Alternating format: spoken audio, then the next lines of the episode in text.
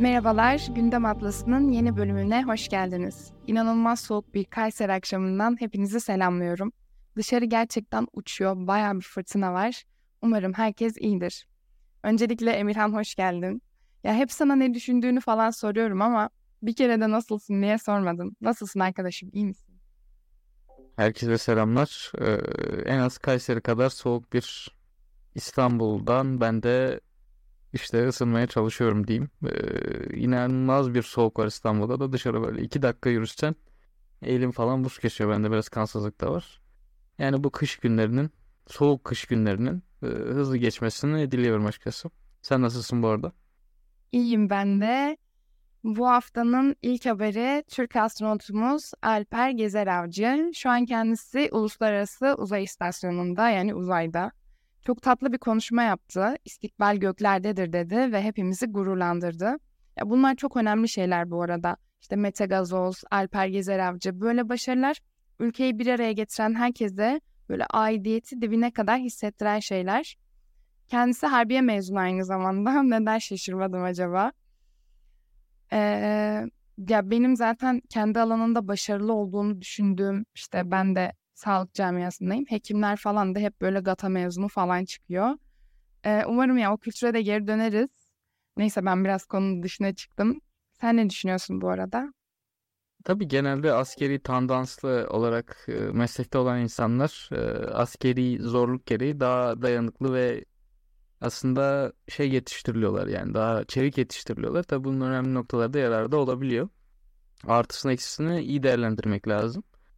Astronot noktasında da Halk Meydanı programındaydım gene bir gün. İrfan Değirmenci sormuştu böyle bir soruyu. İşte Türkiye uzaya gidecek diyorlar. Heyecanlanan var mı ki aranızda? Heyecanlanan var mı aranızda gibi bir soru sormuştu. Aşağı yukarı 20 kişi falandık. Sadece ben parmak kaldırıp evet ben heyecanlanıyorum diyebilenlerdendim. Ve çok dürüstçe de bir ifade olduğunu düşünüyorum. Çünkü ben gerçekten heyecanlanıyordum. Yani bugün Türk 100. yılımızda bunu başarabiliyoruz. Önemli bir vizyon. Uzaya tabii mükemmel bir Amerika'nın aya ilk ayak basması kadar belki olmayabilir ama en nihayetinde Türkiye dünyanın en büyük, en güçlü ülkesi de değil. Hani böyle bir amaç ortaya konmuş. Burada bir vizyonun ortaya konması, ilk adımın atılması bence oldukça kıymetli bir şey. Heyecanlanıyordum, heyecanım da katlandı. Uzaya doğru çıkışını da izledim açıkçası. Gayet güzel ve Türkiye'de olduğum için buradaki insanlar da muhtemelen aynı şeyi düşünüyordur. Hani burada olduğu için insanlar genelde mutlu oldu genel olarak baktığımız. Ama bunu da eleştirenler var tabii siyaset camiasında. İyiye iyi, kötüye kötü demezse bir siyasetçinin ben kolay kolay ciddiye alınabileceğini düşünmüyorum. Bu işte de kimin artık emeği olduysa, bu noktada ortaya bir fikir attıysa, bir çalışmada bulunduysa Allah'ımdan razı olsun. Evet ya, zaten Türkiye'de böyle başarılı bir iş olduğunda illaki bir eleştiren, bir kulp takan bir kesim oluyor. Ama gerçekten küçük bir kesim olduğunu söylemekte fayda var. Biz heyecanlanan, bu konuda gurur duyan kesim olmaya devam edeceğiz her zaman. Bu konuda başka diyecek bir şeyimiz yok galiba. Bu hafta meclisi sallayan bir olay daha oldu. O da İsveç'in NATO üyeliği ve bunun için mecliste yapılan oylama. Bu arada meclisi salladı diyorum ama aslında öyle bir intiba yaratıldı. 196 vekilin muhalefet bloğunda oylamaya katılmadığını da biliyoruz. Yani aslında bizzat vekiller tarafından ölüm kalım meselesi olarak lanse edilen bu konu baktığımızda katılma dahi layık bulunmadı. Bu meclisteki devamsızlık olayının artık çığırından da çıktığını düşünüyorum. Vekillik kelimesinin içi çok mu boşaltıldı ne bilmiyorum ama bir şehri ve o şehrin kendisine inanmış seçmenlerini NATO üyeliği gibi bana kalırsa kritik bir noktada bile temsil etmemeyi tercih eden vekiller var. CHP'den 17, DEVA'dan 8 kabul, Saadet Partisi'nden 6 kabul, AKP ve MHP bloğundan da kabul oyları verilerek İsveç NATO ülkesi olmak için Türkiye'den onayını almış oldu bu arada. 2022 yılında Rusya'nın Ukrayna işgalinin başladığı süreçte Finlandiya ve İsveç NATO'ya katılma talebinde bulunmuştu, hatırlarsınız. Ancak Türkiye iki ülkenin terörist olarak gördüğü grupları koruduğu iddiasıyla onay vermemişti. Hatta MHP lideri Sayın Devlet Bahçeli de şey demişti. Kandil Dağı neyse Stockholm'da aynısıdır demişti. Bunun üzerine Stockholm bir terör örgütüne üye olmayı yasa dışı hale getiren yeni bir terörle mücadele yasası çıkardı. Ya bu terörle mücadele yasasının ne kadar yürürlükte olduğu tabii ki de soru işareti. Çünkü hala şehrin simge binalarında ve sokaklarında terör örgütü PKK'nın sözde bayrağını görebiliyoruz. İsveç Kur'an yakma meseleleriyle ve PKK gibi örgütlerin çokça aktif şekilde rol aldığı görüntülerle aslında radikaller için inanılmaz uygun bir zemine sahip. İYİ Parti'nin aslında red oyu vermesinin ve kabul oyu veren partileri çok sert bir şekilde eleştirmesinin asıl sebebi de bu. Kendisi demiş ki, Meral Akşener'in kendisi demiş ki, her hafta Kur'an yakılan PKK'ya siyasi parti muamelesi yapan İsveç'in NATO'ya alınmasına evet diyenlerden taraf olmayacağız demiş. Ya zaten hür ve müstakil çıkışını bu aralar tekrar gündeme getiriyor. Hatta demiş bu bir turnusol kağıdıdır falan. Diyor ki milliyetçiyseniz milliyetçiliğinizi görseydik, solcuysanız solculuğunuzu görseydik. Ya ben bu çıkışı aslında kendi açısından baktığımda haklı ve doğru buluyorum. Tabii burada medyayı rahatsız eden noktalardan biri de CHP'nin ve AK Parti'nin aynı oyu vermiş olması. Yani herhangi bir konuda aynı fikirde olmuş olması. Şimdi iç siyaset ve dış siyaset arasında önemli farklar var. Yani bugün iç siyasette bir ben ve bir öteki fikri kurduğum zaman örnek veriyorum. Pratik örnekten gidelim. Yani AK Parti kendi içerisinde AK Partililiği kuvvetlendirdiği müddetçe, karşı tarafı da düşmanlaştırdığı müddetçe aslında komplike bir durum tabii. Yani 85 milyon insan var burada da en nihayetinde ama bir gene de düzlem üzerinde olduğunu görmek lazım. Ama iş uluslararası ilişkiler noktasına geldiği zaman inanılmaz karışıklaşıyor. Şimdi bugün AK Parti'nin ilişkileri var, Erdoğan'ın yurt dışında ilişkileri var, CHP'nin ilişkileri var ve Türkiye'nin bir itibarı ve genel bürokratlarının, diplomatlarının bir doktrini var. Yani buradaki iş çok daha karışık gidiyor. En baştan alayım vekil mevzusunda. Şimdi ben de ilk başta böyle düşünüyordum. Ki bazen bir karar oluyor mesela. Atıyorum 600 vekil var, 200'ü katılıyor. İşte 102 oyla geçiyor. Diğerleri çekimser kalıyor, reddediyor falan filan ama şöyle bir durum var. Yani bu şu kolay anlaşılır. Biliyorum dışarıdan ne kadar zor anlaşıldığını. Hani hepimiz bir anda gitsek kararı değiştirsek falan ama bunlar anlaşılacak şeyler. Yani o vekillerin niyeti sürekli aynı yerde yatıp kalkıyorlar. Aynı yerde yatıp kalkmıyorlar gerçi sonuç olarak. Orada sadece ofisleri var da. Yani oraya bütün vekiller gelse bu bilinir arkadaşlar. Bunu öncelikle belirtmiş olayım. İkinci olarak da biz mesela ben vekillik adaylığı döneminde 3. bölgede bir milletvekiliyle bayağı da bir süre dolaştım ettim. Şimdi meclise gidiyorsun. Yani tamam biz vekil seçildik. Örnek veriyorum, kendimden örnek vereyim. Hani gidiyorum meclise. Full mecliste çalışıyorum. Yani aslında arzulanan tırnak içerisinde şu anda istatistiklerde en yukarı çıkacak işi yapıyorum. Sonra seçim zamanı sokağa iniyor. Vatandaş da bu sefer diyor ki sadece seçim zamanı geliyorsun diyor. Ben başka zaman senin yüzünü görmüyorum diyor. Öbür türlü olduğu zaman da bu sefer mecliste çalışamıyorsun. Yani burada şunu görmek lazım. Devamsızlıklarla alakalı. Tabii bu işi suistimal edenler varsa ben bunun uygun olmadığını baştan söyleyeyim. En nihayetinde milletin temsilini alarak orada oluyorsun. Bu şey değil yani ne bileyim.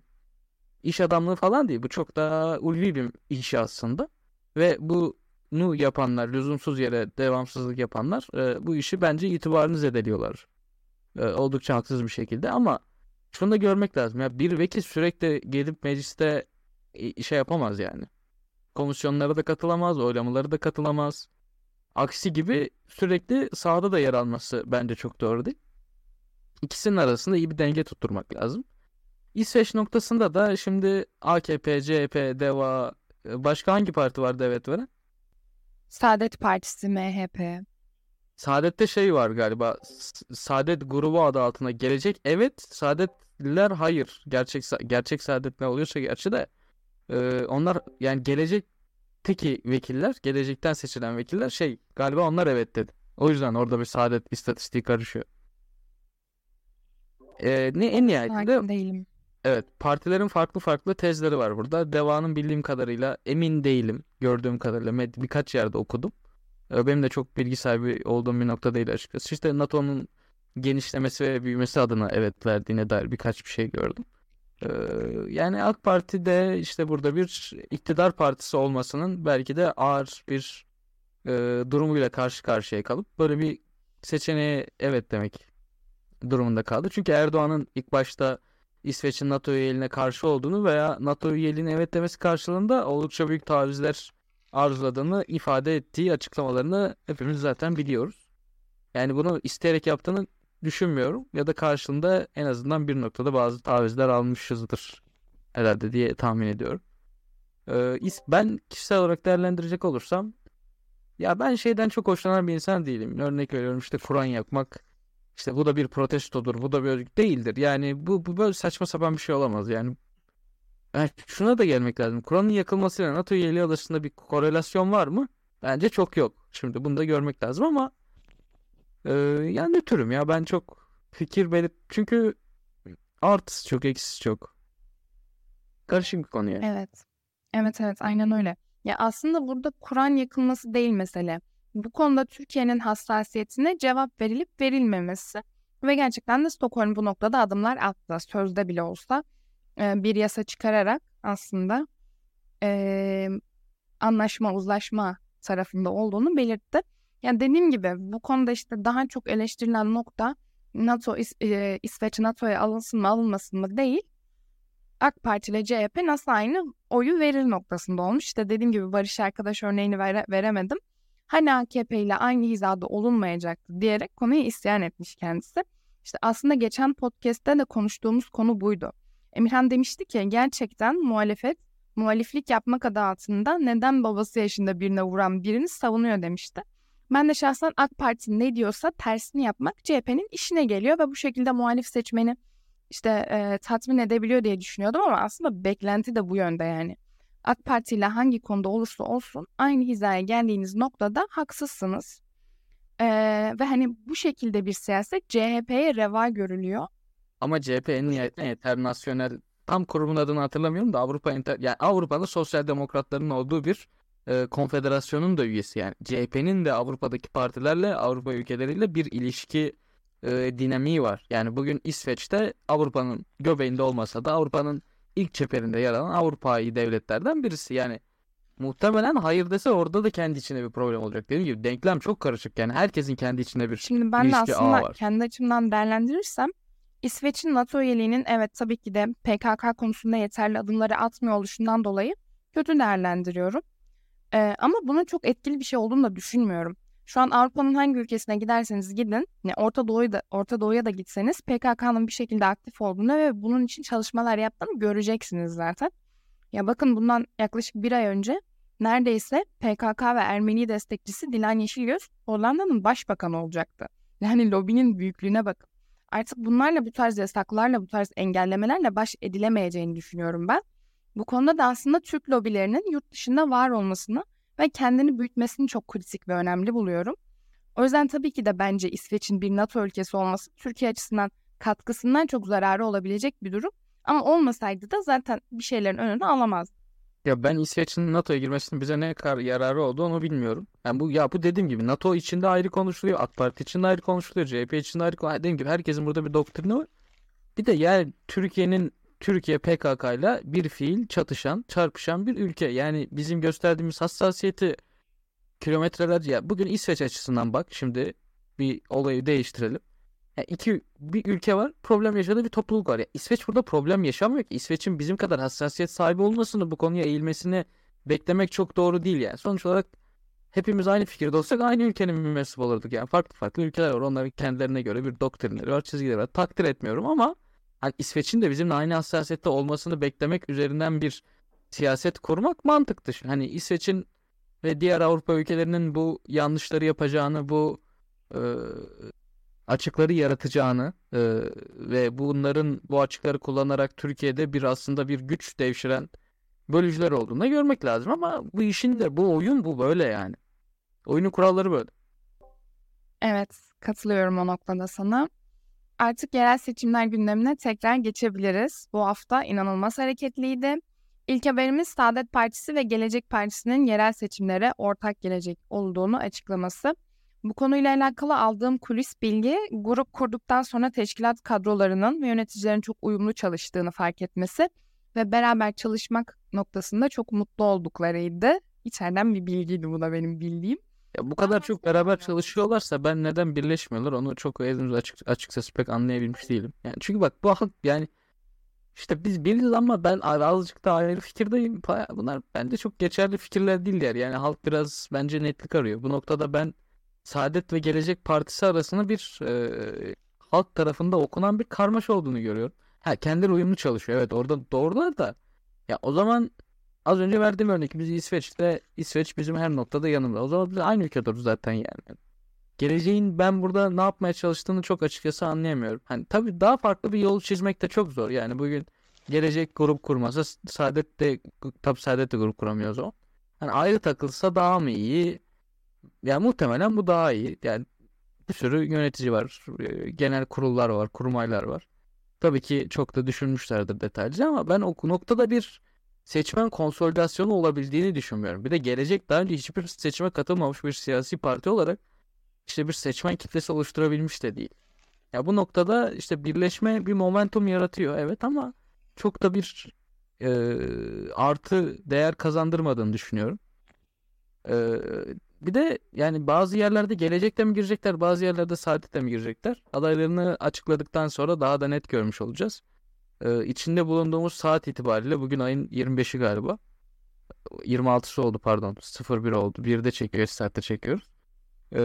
Saadet Partisi'nde İstanbul İl Başkan, İstanbul Büyükşehir Belediye Başkan adayı açıklandı. Birol Aydın, yanlış hatırlamıyorsam. İstanbul'da Saadet'ten girecekler. Onların o yönde bir artısı var yani. Ayrı ayrı girse daha kötü olurdu. Böyle en azından bir momentum yakaladılar muhafazakar camiada.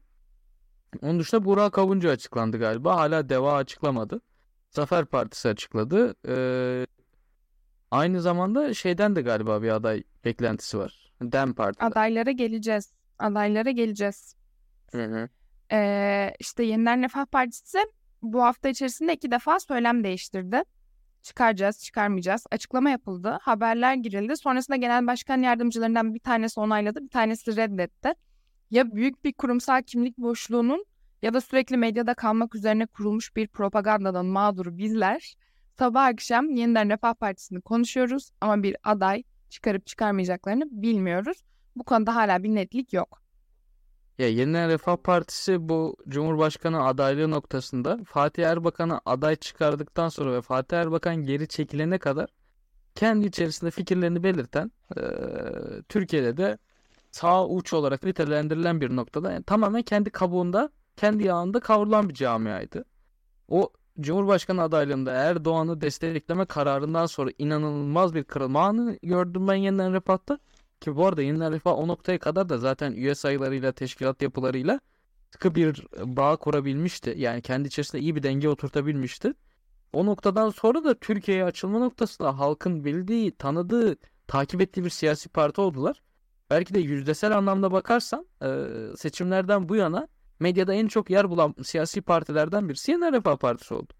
Yani siyasal iletişimcilerin, siyaset bilimcilerin bu noktada incelemesi gereken çok önemli, çok kıymetli ve çok büyük bir başarı var ortada. Bunu da zaten herkesin malumudur. Ama ben Yeniden Refah Partisi'nin en azından İstanbul'da bir aday çıkaracağını düşünmüyorum. Çünkü bugün AK Parti'nin ve dolayısıyla Türkiye'nin ortasında ve sağında kalan kesimin, tabii muhakkak olacak partiler de vardır da genel olarak söylüyorum, İstanbul'u geri alma gibi bir iddiası var ve bu kocaman bir iddia. %2 ile 3'ler, yani %2'ler 3'ler değil, %0,50'ler, %0,25'lerin önem arz ettiği bir seçim noktasında muhafazakar camiada Ekrem İmamoğlu'na kaybettirilmesine neden olmak bence çok büyük bir eksi yazar. Yani Yeniden Refah İstanbul'da yanlış hatırlamıyorsam 2.9 ya da 3'ün hemen biraz üzerinde bir oyları vardı. Bu oyları bile bence yerel seçimlerde taşıyamazlar. Şayet bağımsız girerlerse bir oy alacaklardır muhakkak ki. İyi de bir oy alacak. Ben Türkiye genelinde bu arada Yeniden Refah'tan %4'ün üzerinde bir oy beklentim var. İstanbul'a hesaba katmazsak. Ama İstanbul'da bunların altında alacaklarını düşünüyorum. İstanbul'da rekabet çok sıkı çünkü. Ve muhafazakar camiada da şu anda Yeniden Refah'ın çok büyük bir sempatisi var. Hani AK Parti'ye oy vermek istemeyen muhafazakarların 1 numaralı adresi şu anda Yeniden Refah Partisi. Hatta belki de başka bir adresleri yok diyebiliriz. Bu sempatiyi de yani potansiyelini de kaybedecektir. Zaten o kadar da çok oy alacağını düşünmüyorum. Ama en nihayetinde bunlar bağımsız bir siyasi parti. Tabii ki en nihayetinde kendileri girmek ister. Bir de galiba sanırım şöyle bir durum oldu. Birkaç Yeniden Refah'lı tanıdığım var benim de. Onlara sorduğumda şöyle bir şey anlattılar bana. Genel eğilimin aday çıkarmama yönünde olduğunu ama böyle bir kararın henüz açıklanmadığını ve Genel Merkez Yönetim Kurulu toplantısı da olmadığı için hani böyle bir durum henüz yok. Yani henüz yok demek şey olur. Hani biz şimdi açıklayacağız demek olur. O yüzden hani bu haberler yalan dediklerini anlattılar. Ne kadar doğru bilmiyorum. Anladım. Yani netlik olunca tekrar konuşuruz. Tabii yani Genel Merkez Yönetim Kurulu kararını kendi açıklamak istiyor. Anladım. Yani aslında kurumsal kimlik boşluğu değil bir strateji olabilir. Ben de böyle düşünüyorum ama ya sürekli gündemdeler aslında. Belki de amaç budur. Ya diğer taraftan da olabilir. AK Parti onların üzerinde baskı yaratmak istiyor da olabilir. Olabilir, doğru. Bir sonraki haberimiz aslında daha doğrusu bir adayımız daha var. Yani aday var mı yok mu belli değil ama Büyük Birlik Partisi Genel Başkanı Mustafa Destici yerel seçimlerde aday çıkaracaklarını açıkladı. Yani yerel seçimlerde demişler İstanbul'dan aday çıkarıp çıkarılmayacağı belli değil ama artık Cumhur İttifakı ile beraber girmeyecekler. Sivas BBP'ye bırakılırsa diğer illerde Cumhur İttifakı'nı destekleriz dedik fakat bu kabul görmedi demiş. Geçen hafta Cumhur İttifakı'ndaki varlığını ilk kez siyasetine dayandıran ve terörün yanında olmamak için hükümet ortağı olduğunu iddia eden Destici bu hafta pazarlık siyasetinde uyuşmadıklarını itiraf etmiş oldu aslında. Ya burada çıkarlar doğrultusunda bir ittifaka dahil olmak veya olmamak işte bunun eksikliği değil aslında anlatmak istediğim şey. Diğer bütün ittifakları bu konuda eleştiri yaparken kendisinin de çok farklı bir konumda olmadığını görmüş olduk. Neyse yine de kendilerine başarılar dileyelim. Yani siyasetin birlikte istişare etmek denilen şey yani bir tartışma kültürü, bir al ver onu yani siyaset en nihayetinde bu son dönemde tabii seçimler çok konuşulduğu için, gündem olduğu için herkes çok daha eğiliyor da hani bu pazarlık denilen şey, ben pazarlık demeyi çok doğru bulmuyorum. Çünkü bu doğru bir üslup değil ama istişare böyle oluyor. Yani bugün çok eskilere gidip tarihsel bir şey yapmak gerekirse işte Avrupa'nın bugün mutabakat kültürünün oluşması, bir bu noktada bir tartışma kültürünün oluşmasının nedeni küçük devletlerden oluşup buna mecbur kalmalarıdır. Yani bu kötü bir şey değil. Bir siyasi parti, benim bir siyasi fikrim var, bir ideolojim var, bir duruşum var. Ben bu noktalarda bana iki adım gelirsem ben de sana bir adım gelirim ya da iki adım gelirim gibi bir iletişim içerisinde olması zaten bu işin doğasında var. Bunu çok böyle şey görmek doğru değil. Ve BBP'de sanıyorum ki Cumhur İttifakı noktasında bir rahatsızlık da var. Çünkü bir önceki dönem Mustafa Destici AK Parti sıralarından milletvekili adayı olup kazandıktan sonra istifa edip DBP vekili olmuştu ama bu seçimlerde direkt olarak Büyük Birlik Partisi logosu altında aday oldu ve İstanbul'u sanıyorum ki 1. bölgeydi, kaybetti. Milletvekili de olamadı. BBP'de genel olarak da bir strateji problemi var galiba. Bir plan oluşturamıyorlar gibi görüyorum. Evet ya aslında ben dediğim gibi burada ittifak oluşturmak, birileriyle bir siyasi partiyle beraber çalışmak noktasında hiçbir sıkıntı yok. Ama burada diğer ittifakları bu konuyla alakalı çok eleştirirken bunu bu şekilde net bir şekilde söylemesi bana biraz garip gelmişti. Bu biraz tezat tabii. Evet şimdi gelelim iki büyük adayımıza. Daha bir tanesi çok net değil ama Burak Kavuncu İYİ Parti'nin İstanbul Büyükşehir Belediye adayı oldu. Şimdi Burak Kavuncu'nun siyaseten güçlü bir aday olduğunu biliyoruz. Özellikle teşkilat kadrolarında sevildiğini de ben biliyorum. Kendisinin 30 Ağustos'ta Türkiye'li çıkışı vardı. 30 Ağustos Türkiye'de yaşayan tüm Türkiye'lilerin bayramıdır demişti. Bu konuda kendisine kızgın olan Türk milliyetçileri olduğu doğru. Yani kendi camiamda böyle olduğunu biliyorum. Bu konuşmanın tamamını dinlediğimde iyi niyetli bir konuşma olduğunu ben düşündüm. Ve talihsiz bir açıklama olarak değerlendirdim. Ama kendisine eğer yüklenilirse bu konu üzerinden yüklenileceğini düşünüyorum. Onun dışında temiz ve güzel bir aday gibi görünüyor İYİ Parti için. Şimdi zaten Burak Kavuncu İYİ Parti'nin eski İstanbul İl Başkanı'ydı. Daha sonrasında sanıyorum ki teşkilat başkanı oldu. Şimdi de İstanbul Büyükşehir Belediye Başkanı adayı olarak İYİ Parti'den açıklandı. Bence İYİ Parti adına İstanbul'da çıkabilecek en iyi adaylardan birisi. Ben Şimdi ben bir rakam telaffuz ettiğim zaman hep şey deniyor. İyi partiler biz bu kadar az almayız diyor. Diğerleri de diyor ki çok büyük buluyor yani. CHP kanadı diyeyim diğerleri derken. Şimdi ben %3'ün altında bir İYİ Parti oranı görmüyorum. Yani %3'ün altına asla İYİ Parti'de düşmeyecektir. Neredeyse hiçbir şehirde. En nihayette bu İYİ Parti dediğimiz parti Türkiye'nin en büyük 5 partisinden birisi. Bunu görmek lazım. Ve buna ek olarak da %3 bile bence Ekrem İmamoğlu'nun, yani İYİ Parti'nin %3 oyunun kahir ekseriyeti daha öncesinde, bir önceki seçimde Ekrem İmamoğlu'na oy vermiş insanlardan oluşacağı için bence Ekrem İmamoğlu için hayati etmenlerden biri. Artık Ekrem İmamoğlu'nun kazanabilmek için yanına çekebileceği tek siyasi parti ve oluşum HDP, yeni adıyla DEM Parti gibi görünüyor. Çünkü başka hiçbir parti artık Ekrem Bey'le ittifak yapmayacak. Kendi adaylarını açıkladılar. Saadet de açıkladı. Dolayısıyla Gelecek de açıkladı. DEVA da tek gireceğini belirtiyor zaten. Onların da adayları yakın zamanda açıklanacaktır. Bizim adayımız yakın zamanda açıklanacaktır. Zafer Partisi de açıkladı. Yani bence Ekrem İmamoğlu adına inanılmaz zor bir sınav gerçekleşiyor. Burak Bey zaten İstanbul'da daha öncesinde görev yapmış birisi. İstanbul'la uyumlu ve iyi çalışacaktır. Yani ben %3 tahminimin rahatlıkla aşılacağına inanıyorum ama en kötü ihtimalle, Ekrem İmamoğlu için de en iyi ihtimalle %3 dolaylarını bir oy alacaktır. Böyle bir durum yani. Burak Bey bence İYİ Parti için çok iyi bir aday. Katılıyorum. Ve hiç hız kesmeden diğer adayımızı da söyleyeyim. Kulislerde ve basında HDP'nin, yani diğer adıyla DEM Parti'nin İstanbul adayının Başak Demirtaş olduğu konuşuluyor. Hatta bildiğiniz televizyon kanallarında kendisi aday olarak gösteriliyor ve anketlere de dahil ediliyor. Şimdi Başak Demirtaş çok güçlü bir aday olur. Eğer katılırsa ve DEM Partisi için de çok mantıklı bir seçenek bence. Bakın şu anda HDP'nin, yani ağız alışkanlığı HDP diyorum ama bir süre böyle gidecek galiba. HDP'nin bir hikaye yazdığını ve bir hikaye üzerinden bir propaganda yürüttüğünü biliyoruz. Selahattin Demirtaş HDP için büyük bir temsil. Çünkü hani sesini bastırılmış hisseden, kendini özgür hissetmeyen herkesin umudu oluyor bir noktada. Ve onu çıkarmak tüm seçmenleri bir amaç doğrultusunda da birleştiriyor. Ama Başak Demirtaş bu hikayenin çok daha etkileyici, çok daha romantik bir tarafını temsil ediyor. Yani sözde bir dava üzerinde dağılan bir aile. Tabii ki her yerde anlatılan Başak ve Selahattin'in aşkı, işte ayrılmaları, Başak Demirtaş'ın Selahattin Demirtaş'ın davasını yürütmek uğruna dışarıda yaptıkları, işte çocuklarıyla beraber vermiş olduğu mücadele, işte eşine her hafta sonu ziyarete gitmesi falan. Yani aslında baktığımızda üzücü bir hikayenin kahraman başrolünü yıllardır bu rolü taşıyor kendisi.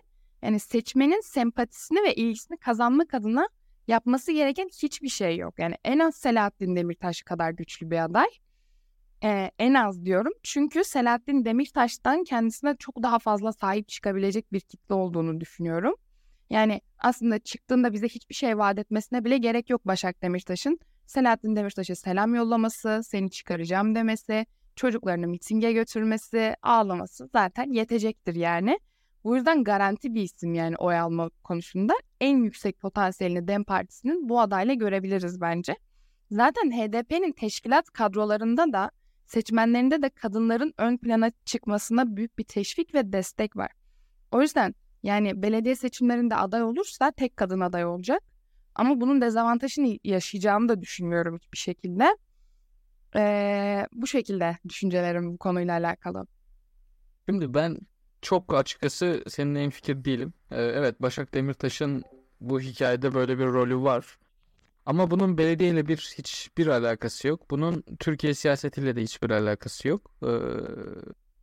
Yani en nihayetinde Başak Demirtaş değil de HDP'nin adayı, örnek veriyorum, biz tahminde bulunalım. Başak Demirtaş %6 aldı diyelim İstanbul'da.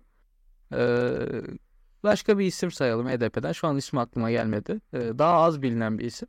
O da muhtemelen 5.5, 5.7, 8 falan alacaktır yani. Yani Başak Demirtaş olmuş. HDP seçmeni için çok önemli değil. Bugün Kürt siyasetinin tek temsilcisi belki de HDP. Dolayısıyla HDP bir tam olarak siyasi parti. Yani yerel seçimlere bu sayıkla girmiyorlar zaten. Ama dediğim gibi bir propaganda yapmasına çok da ihtiyaçları yok. HDP'nin zaten herhangi bir yerde çok propaganda yapmasına ihtiyacı yok. Kürt kökenli bir insan HDP'ye oy vermeli doktrini üzerinden ilerliyorlar. Bunun tabii önemli bir başarı yakaladığını söylemek lazım. Son dönemde ama bu isim karmaşası bence gerçekten ciddi bir problem olacak yani. HDP mi, YSP mi, HDP mi, DEM mi? Mesela DEM benim hala ağzıma çok oturabilmiş değil yani. Ben DEM'den o şeyi alamıyorum. Tabii ilgilendiğim için kimin ne olduğunu biliyorum da. Ya bence orada gene bir problem yaşayacaklar. YSP'de bile bence oy düşüşünde önemli etkenlerden birisi YSP'nin ismini anlatma noktasında problemler yaşamasıydı. Onun dışında dediğim gibi ben evet, Başak Hanım'dan çok büyük bir atılım beklemiyorum. Yani eğer dediğim gibi aday olursa ben yani yapacağı propagandayla alacağı oyu yükselteceğini düşünüyorum. Bir de sırf Selahattin Demirtaş'ın eşi olduğu için bir siyasi partide belediye başkan adayı gösterilmesine ben açıkçası çok etik görmediğimi de eklemek istiyorum. Evet ama düşündüğümüzden daha donanımlı biri olduğunu da. Ya donanımlı ama hani niye aday olduğunu hepimiz çok iyi biliyoruz. Aday olacaktı şayet. Bu arada ben HDP'nin aday çıkarmayacağını düşünüyorum. Çünkü HDP yani niyette İstanbul kazanma iddiasıyla burada bulunmuyor tabii. Hani Türkiye geneli oyunu yükseltmek için bulunacaksa şayet daha doğrusu aday gösterecekse bu yüzden bulunacaktır. Ben burada CHP ile bir anlaşmaya gidileceğini düşünüyorum. Çünkü CHP önemli bir süredir sözleriyle, açıklamalarıyla HDP'ye bence bir el uzatıyor. Orada bir temas kurmak istiyorlar. Bunu sağlamaya çalışıyorlar. HDP'nin de bunu aslında sağlayabileceğini ama İstanbul dışında hiçbir yerde de ittifak yapmayacağını düşünüyorum. İstanbul bence burada özel bir nokta. Hem Ekrem İmamoğlu daha bence HDP ile temas kurmam gibi bir bence şeye sahip de değil. Kritere sahip de değil. Anladım, olabilir. Hatta geçen Geçen Özgür Özel şey diye açıklama yapmıştı. CHP DEM Parti ile aynı parti değildir falan gibi açıklamalar yapıyorlar. Yani ittifak o kadar şey görünüyor böyle dışarıdan. İç içe geçmiş görünüyorlar. Tabii yani çünkü CHP inanılmaz yalnız kaldı gerçekten. Bunu görmek lazım yani. 6 tane siyasi partiyle gittiler. Şu anda ikisi daha tabii 6'sından bir kaldı. Bir yani o da CHP. O da dışarıdan bir partner bulmaya çalışıyor. Çünkü bu arada yerel seçimler genelde böyle olur. Biz genel seçimlerde de çok fazla seçim öncesinde tırnak içerisinde pazarlık gördüğümüz için bunlar yaşanıyor ama yerel seçimler genel olarak zaten böyledir. Çünkü genel seçimlerde %50+1 alman lazım. Dolayısıyla oylar dağıtılıyor, daha sonrasında bakıyorsun ama yerel seçimlerde en çok oy olan kazanıyor gidiyor. Yani bugün %20 ile de 15'le de 25'le de hatta Kars biliyorsun ki %25 ile kazandı galiba HDP son seçimde %24.3 falan olması lazım. İşte Iğdır'da öyle bir şey. Ağrı'da galiba ona yakın bir orandaydı.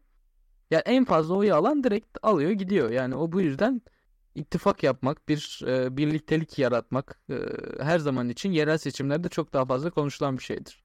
Bir de genel seçimlerde genelde aktörler genel başkanlar iken yerel seçimlerde yerelde ilçe başkanı, il başkanı ya da öne çıkan başka isimler de tırnak içerisinde oyun kuruyor durumda oluyorlar.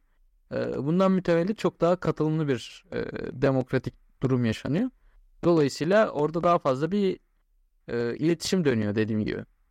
Evet. CHP'nin yalnız kaldığı noktasında Cumhur İttifakı bile hemfikir. Hatta Erdoğan şey demişti. Bay Kemal'i günah keçisi ilan edip yalnızlığa itti bu ittifak falan diyerekten ittifakı eleştirmişti yani. Yakın zamanda oluyor 19 Ocak. İttifak kalmadı zaten orada. Evet, artık ittifak diye de bir şey yok. Bir adayımız daha var bu arada. Hazır mısın? Hazırım da kim aynı? İstanbul'un ilk bağımsız adayı internetçi abi olarak bilinen. Taylan Yıldız. Evet, ben bunu söyleyecektim bu arada. Sen unuttum sanmıştın da. O da bugün açıklandı galiba değil mi? Evet. Şimdi ben Taylan Bey'in siyaset yapışını açıkçası pek sevmiyorum. İşte TVC, işte CSGO oynuyoruz, işte yayın yapıyoruz falan. Ben aşırı popülist buluyorum Taylan Yıldız'ı. Ama en nihayetinde tabii bir siyasetçidir. Varsa temsili, yani oy alabiliyorsa İstanbul'da kazanabilir yani. Ama ben tabii ki oy tercihimi Taylan Bey'den yana kullanmayacağım. Lakin şöyle bir durum var. Hani İYİ Parti'nden gidişini ben biraz biliyorum. Yani bir İYİ Partili değilim tabii. Çok daha iyi bilecektir onlar ama hani teamül yoklaması yaptırdılar galiba İYİ Parti'de ve Taylan Yıldız inanılmaz kötü bir oy aldı. Şimdi sen parti içerisinde insanların gönlüne girip oylarını alamıyorken, de mecliste bu aday olsun dedirtemiyorken, koskoca İstanbul'dan ne kadar oy alacaksın, nasıl oy alacaksın, bunun hesabı nasıl yapılmış ben bilmiyorum ve bu arada Taylan Yıldız'ın kampanyasını yakından inceleyeceğim diye etmek istiyorum. Yani bunu nasıl sağlayacak Taylan Bey, ben pek anlam verebilmiş değilim. Yani Taylan Bey şunu dese bence daha tutarlı bir duruş olmuş olur. Duruş demeyelim de daha tutarlı bir ifade bütünü olmuş olurdu. Ne bileyim, daha bürokratik, daha bürokrat tarzı bir konumla alakalı, ne bileyim, ya da sadece dışarıdan siyaseten fikir belirten bir insan olsaydı bence iş karakteri demek istemiyorum da Taylan Bey klasik anlamda bir siyasetçi olmadığı için bence orada bir Türkiye'de bir problem yaşıyor. Ya yurt dışında da olsa bence aynı şey yaşayacak. Yani İYİ Parti'de teamül yoklamasında sonuncu oluyorsun. Sonra İstanbul Büyükşehir Belediye Başkanı'na bağımsız aday oluyorsun. Enteresan.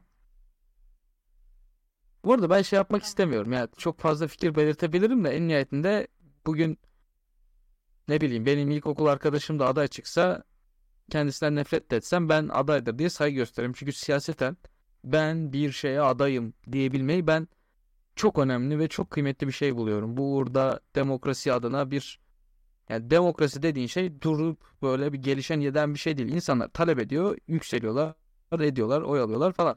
Böyle böyle yükseliyorlar yani. Taylan Bey'in adaylığını da kutluyorum, inşallah yolu açık olsun ama dediğim gibi. Anladım. Bu arada ben de bu konuda biraz farklı düşünüyorum. Ben kendisini çok sempatik buluyorum ve nitelikli olduğu da bir gerçek aslında. Ama ne kadar nitelikli olursa olsun bağımsız aday. Mühendis aramıyoruz gibi siyasetçi arıyoruz. Yani meslek gruplarının önemi var mı? Bence yok ama yani ben... Yok, mühendis diye dedim. Anladım. Mühendis değil mi? Endüstri mühendisi galiba. Evet. Mühendis olmasının da yanında bilmiyorum. Ben genel olarak hitabetini, konuşmalarını, dünyaya bakışını falan beğeniyorum. Belki de popülist olduğu için beğeniyorumdur. Haklısın ama... popülist zaten kötü bir şey değil yani. Ben hani popüler olan neyse... Ya bu kadar basit değil tabii popülizm de. Evet. Popüler olan genelde en çok sevilendir zaten. Evet. Yani aslında beğenip beğenmemek değil mesele. Dediğim gibi bağımsız adayların çok geride başlıyor olması, yani baştan kaybediyor olmaları. Yani bunu ben bizzat şahidiyim bu arada. Ata İttifakı'nın Cumhurbaşkanı adayı Sinan Oğan için yapılan çalışmalarda bizzat bulunmuştum. Şunu söyleyebilirim ki senelerdir var olan, hani bak gerçekten teşkilatlanmış da olan Sinan Oğan gönüllü grupları çok destek verdiler. Gerçekten çok çalıştılar. Ama birkaç senelik, işte hatta o dönemler bir sene bile olmamıştı. Bir senelik Zafer Partisi teşkilatı kadar etkili olamamışlardı. Yani seçim sürecinde, özellikle galiba yerel seçimlerde gerçekten teşkilatlar çok önemli rol oynuyor. O yüzden Taylan Bey'in işi çok zor. Ama ben gerçekten duruşunu çok cesaretli de buluyorum. Bunu söylemeliyim. O yüzden kendisine bol şans diliyorum. Zaten ilerleyen zamanlarda sen de takip ettiğin için, aday da olduğu için kendisinin ismini tekrar podcast'te geçireceğiz büyük ihtimal. Evet, olabilir.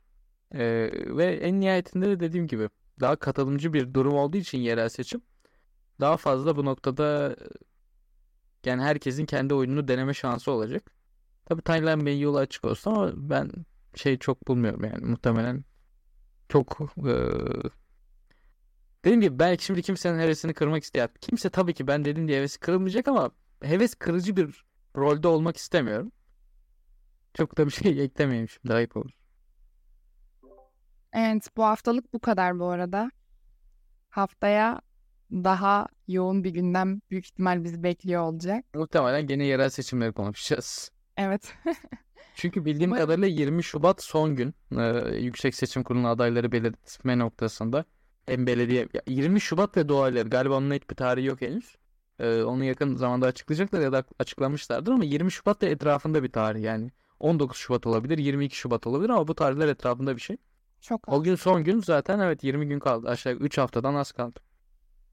Evet, bu arada muhtar adayı olmak için 25 yaş üstü olmamız gerekiyormuş. Ben 18 değil mi? Hayır, değil. Evet. Bizim bir tane muhtarımız vardı. O muhtar burada çok şeydi, nasıl diyeyim yani. aşırı da sevilmiyordu ama hani kimse de böyle rahatsız değildi yani. Her seçime de tek başına girip kazanıp geçiyordu. Sonra bizim muhtar muhtarlığı bıraktı. Biz o bıraktığı sene bir seçim yaşadık mahallede. En az 35 tane falan aday vardı yani. Bu kadar her yer branda, her yer broşür, her yer şey görmen lazım yani. Benim bile yani çevremden işte dedemin, babamın, annemin arkada hani 3-4 tane aday vardı. Yani bizim evde bile oy bölündü yani. Öyle bir şey yaşandı. Ben aday çokluğunu açıkçası pozitif değerlendiriyorum demokrasi adına.